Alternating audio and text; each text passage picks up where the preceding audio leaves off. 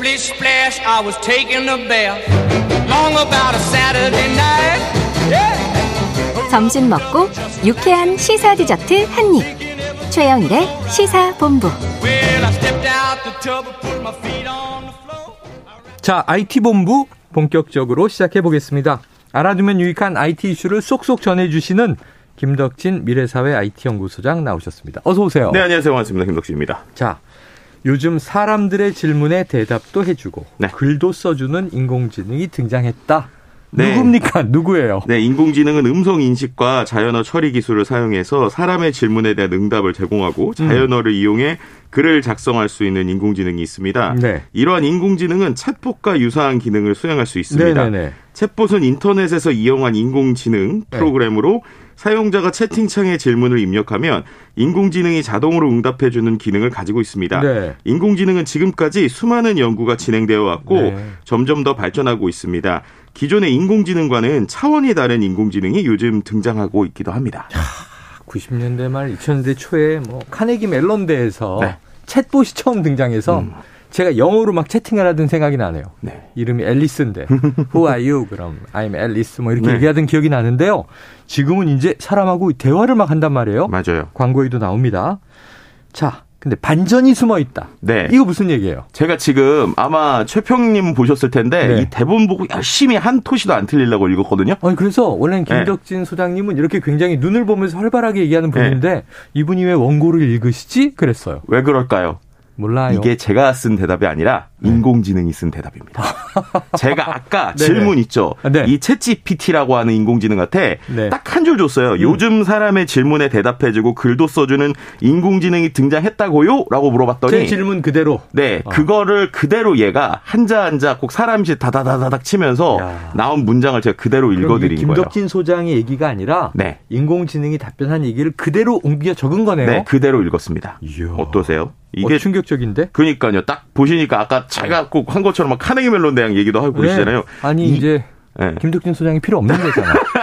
필요 없잖아요. 이제. 오늘 그래서 이 명과함을 정확하게 아셔야 됩니다. 네, 왜냐? 중요합니다. 네, 왜냐 이런 걸 이른바 이제 초거대 인공지능이라고 요즘 얘기하고 있고 네네. 정말 말씀드렸던 것처럼 이런 질문을 들었을 때 답변을 여러 가지를 잘 조합해서 하는데 이게 데이터량이 엄청 많다 보니까 네. 대답을 해주는데 오 이거 이 정도면은 그냥 사람의 문맥인데? 라고 네네네네. 할 정도로 느낄 정도로 자연스러운 수준까지 왔다. 그리고 이걸 지금 누구나 쓸 수 있다라고 설명드릴 수 있습니다. 자연스러울 뿐만 아니라 거의 뭐 지식인의 화법이잖아요. 그렇죠, 그렇죠. 자, 이런 초거대 인공지능에 대한 연구가 네. 전 세계적으로 화제가 되고 있다. 그렇습니까? 네, 맞습니다. 이제 지금 제가 그 설명드렸, 읽어드렸던 이거는 챗 GPT라고 하는 녀석인데 음. 이챗 GPT라고 하는 녀석을 만든 게 오픈 AI라고 하는 음. 연구 단체예요.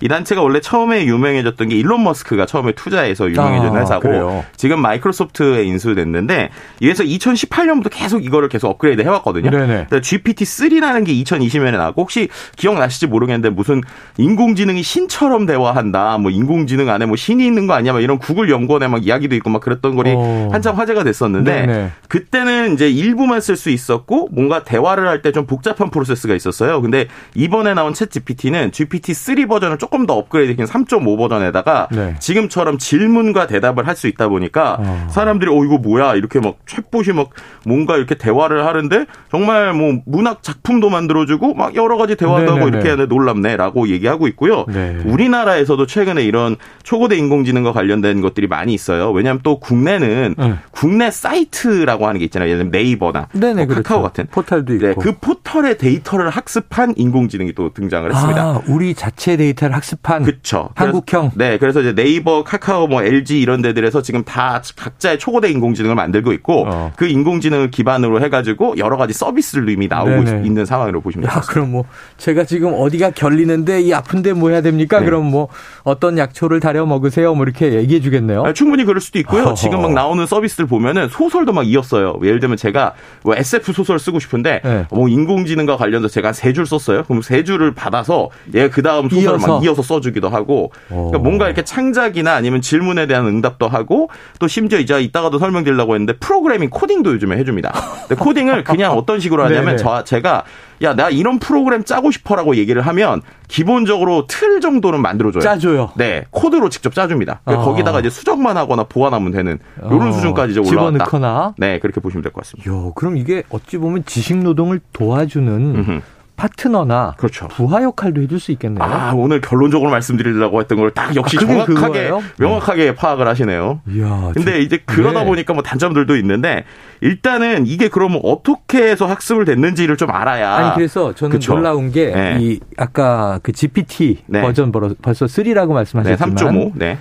이 전에 대중들이 아마 어, 인공지능이 이, 정, 이 정 도야 충격받은 건 아마 알파고와의 그렇죠. 바둑일 거예요. 맞아요. 어, 바둑을 사람보다 잘 두고 이제 막 이겨? 사람이 이제 못 이겨? 이런 건데 어떻게 이렇게 그 사이에 또 똑똑해진 겁니까? 그러니까 이렇게 생각하시면 돼요. 예전에는 우리가 인공지능을 전문가를 만들려고 그랬어요. 그러니까 네. 전문가를 만든다는 건 모든 지식을 다 안다는 거예요. 네. 그래서 예를 들면 예전에는 오늘의 날씨가 어떻습니까? 라고 물어보면 이 인공지능이 오늘의가 무슨 뜻인지도 진짜 사람처럼 알아야 네, 되고 네, 네. 날씨가 무슨 뜻인지도 어. 알아야 되고 어떻습니까도 알아야 되는 거예요. 그렇죠. 근데 그렇게 하려니까는 뭔가 이 단어 하나하나를 다 가르쳐야 되니까 이거는 사람보다 더 어려운 거잖아요. 네. 그래서 이제 알파고 때부터 쓰기 시작했던 방식이 어. 쉽게 말하면 과거에 우리가 있었던 데이터베이스나 데이터를 어. 통계적으로 본다고 생각하시면 됩니다. 네네. 예를 들면 알파고가 잘하는 게 사람들이 뭐 예를 들면 이쪽에 바둑에 흰도를 뒀을 때 네. 다음 수를 통계적으로 데이터로 봤을 때 이쪽에 많이 두더라. 어. 라는 걸 추론해서 두는 방식이잖아요. 이기더라. 그렇죠. 뭐 근데 이게 거죠. 음. 이기는지 지는지 같은 경우는 이제 그 다음에 이제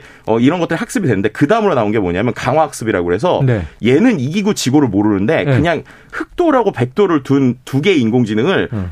그냥 둘이서 경쟁을 시키는 거예요. 무한 반복해요. 그렇죠. 근데 이게 엄청난 컴퓨터 파워나 데이터가 있으니까 엄청 빠르게 하겠죠. 네네네. 사람으로 치면 수백 년 할 일을 몇 시간이면 하는 거예요. 아. 그만큼 경기를 많이 하는 거예요. 네. 그럴 때마다 사람 네가 이겼어, 네가 졌어만 알려주는 방식이거든요. 어. 그렇게 이제 하는 건데 이것도 어떻게 하는 거냐? 예를 들면 제가 오늘의 날씨는 이라고 하면 대부분 우리나라 사람들이 뭐 맑습니다, 흐립니다 이런 것들이 네네네. 기사나 데이터에 엄청 많을 거잖아요. 그렇겠죠, 그렇겠죠. 럼 그걸 얘가 학습을 했다가 어. 누군가가 오늘의 날씨는이라고 물어보면 확률적으로 사람들이 대답을 많이 하는 걸 그 뒤에 단어를 붙이는 거예요. 많이 하는 걸. 네, 예를 들면은 대한민국의 수도는이라고 물어보면 음. 인터넷에 있는 모든 데이터를 막 다 얘가 수집을 하니까 네네. 사람들이 통계적으로 서울입니다라는 대답을 많이 했다는 아. 거예요. 그래서 서울입니다를 붙이는 거지. 대한민국의 수도는 어, 예, 근데 그렇다고 얘가 뭔가 사람처럼 대한민국의 수도는 서울이다라는 걸 정답으로 알지는 알고, 못해요. 어. 알지는 못하는데 그거를 보는 사람들이 음. 통계적으로 얘가 서울입니다라고 대답을 했을 때, 네. 어 얘는 맞았네. 라고 너 그렇죠, 맞았어라고 그렇죠. 하면 어. 얘가 그 다음부터 아 이렇게 하면은 얘가 이렇게 대답하면 되겠구나라고 어. 학습하는 방식으로 야, 생각하시면 돼요. 학습, 그 네. 방대한 데이터를 사람보다 빠르고 더 많이. 자, 활용할 수 있는 곳이 너무 많을 것 같은데요. 그렇죠. 이게 아까 말씀드린 대로 인터넷에 있는 수많은 데이터를 학습한 거니까 음. 예를 들면 과거 블로그 같은 경우에도 네네. 얘한테 블로그 글 쓰라고 제목만 넣어주면 어. 웬만한 블로그 글들을 다 이어 이어 이어 이어 붙여가지고. 한 두 마디 세 마디 뭐 이렇게 만들기도 하고요. 카피라이팅도 어. 만들고 광고도 만들고 채용 공고도 만들고 유튜브 타임라인 등등 많이 있습니다. 음. 실제로 해보시고 싶은 분들이 무료니까 우리나라 서비스 중에 뤼튼이라고 있는데 네. 여기 들어가 보시면은 진짜 뭐 이런 것도 써줘? 라고 할 정도로 오. 예를 들면 최근에 송년회 시즌이잖아요. 네네. 뭐 송년회 안내 이메일 써줘. 이렇게 하면 어. 얘가 최소 안녕하십니까 여러분 이번에 무슨 송년회가 있고 막 이렇게 해서 막 오십시오 하고 어.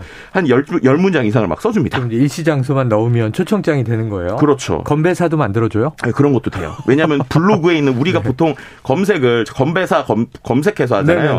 그 수많은 글들을 갖고 얘가 통계적으로 네. 뭐 예를 들면 오늘 어디에 탁탁탁 하면서 글을 써준다 이렇게 보시면 될 것 같습니다. 말씀드렸던 대로 코딩도 하고 프로그래밍도 하고 그렇죠. 대단합니다. 자, 그런데 인공지능이 대답하는 내용, 정리하는 네. 내용이 내용상 다 맞는 이야기는 아니라고도 해요. 이게 핵심이에요. 왜냐면 아까 말 통계적으로 얘기를 해주니까 네. 오늘의 날씨는 물어보면 맑습니다가 사람들이 인터넷에서 제일 많이 썼다고 네네네. 하면 오늘이 맑든 흐리든이 중요한 게 아니라 얘는 맑습니다라고 대답을 하는 제일 거예요. 많이 한 답. 그렇죠. 음. 그렇게 되면은 틀릴 수가 있는 거예요. 오늘은 근데 비가 오는데. 그렇죠. 네. 그리고 중요한 거는 인- 얘가 아까 본 것처럼 맥락을 아주 예쁘게 써주거든요. 어. 그러니까는 열 문장 중에 한 여덟 문장은 맞는데 네. 두 문장이 틀릴 수 있는 단어들이 들어갈 수 있다는 거예요. 어. 그럼 이렇게 되면 이게 자칫 잘못하면 가짜 뉴스가 엄청나게 많이 나올 수 있거나 아. 가짜 정보 우리가 정말 말 잘하는 사기꾼 같은 느낌 있잖아요. 네네네네. 정답 없이 계속 뭔가 문맥을 예쁘게 예쁘게 예쁘게 만드는데 네. 실제 알맹이는 없거나 아. 혹은 실제 열 문장 중에 여덟 문장은 맞고 두 문장은 틀린 네. 이런 단어들이 결과값들이 지금 나오고 있습니다. 야, 이런 인공지능 잘 사용하면 적절히 사용하면 좋겠지만 네.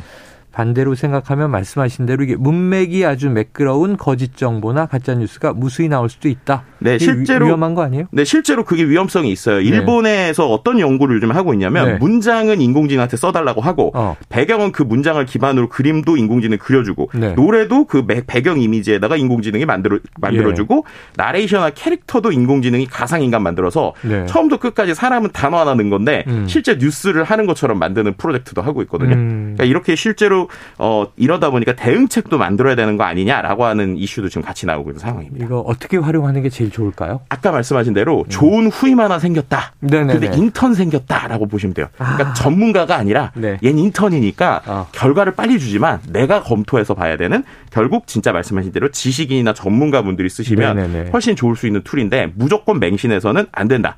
이렇게 해서 말씀드릴 수 있을 것 같습니다. 이게 나태한 스승이나 나태한 상사가 네. 제자나 후배한테 다 맡겨놓고 그쵸. 그냥 오면 자기 이름 붙여서 내버리면 망하는 거거든요. 그렇죠. 거기 검토해 예. 주셔야 되는 거예요, 반드시. 자, 우리의 꼼꼼한 검토 네. 그리고 이제 감수한다 그러죠. 네. 그리고 확인 작업이 필요합니다. 그렇지 않으면 큰 화를 부를 수도 있다. 그럼요. 인터넷에 이렇게 되면 더 네. 수많은 가짜 정보가 나올 수도 있다라는 것도 꼭 생각하시면 좋을 것 하지만 같습니다. 잘 쓰면 우리의 또 이 지식 노동의 업무. 효율을 네. 높일 수 있다. 앞으로 한번 써보도록 하죠. 알겠습니다. 자, 김덕진 미래사회 IT연구소장과 오늘도 IT본부 함께 했는데요. 정말 쏠쏠한 아주 중요한 트렌드를 알게 됐습니다. 네. 말씀 고맙습니다. 네, 감사합니다. 자, 최영일의 시사본부 오늘 화요일 준비한 내용은 여기까지입니다. 저는 내일 수요일 낮 12시 20분에 다시 찾아뵙도록 하겠습니다. 오늘도 청취해주신 여러분 고맙습니다.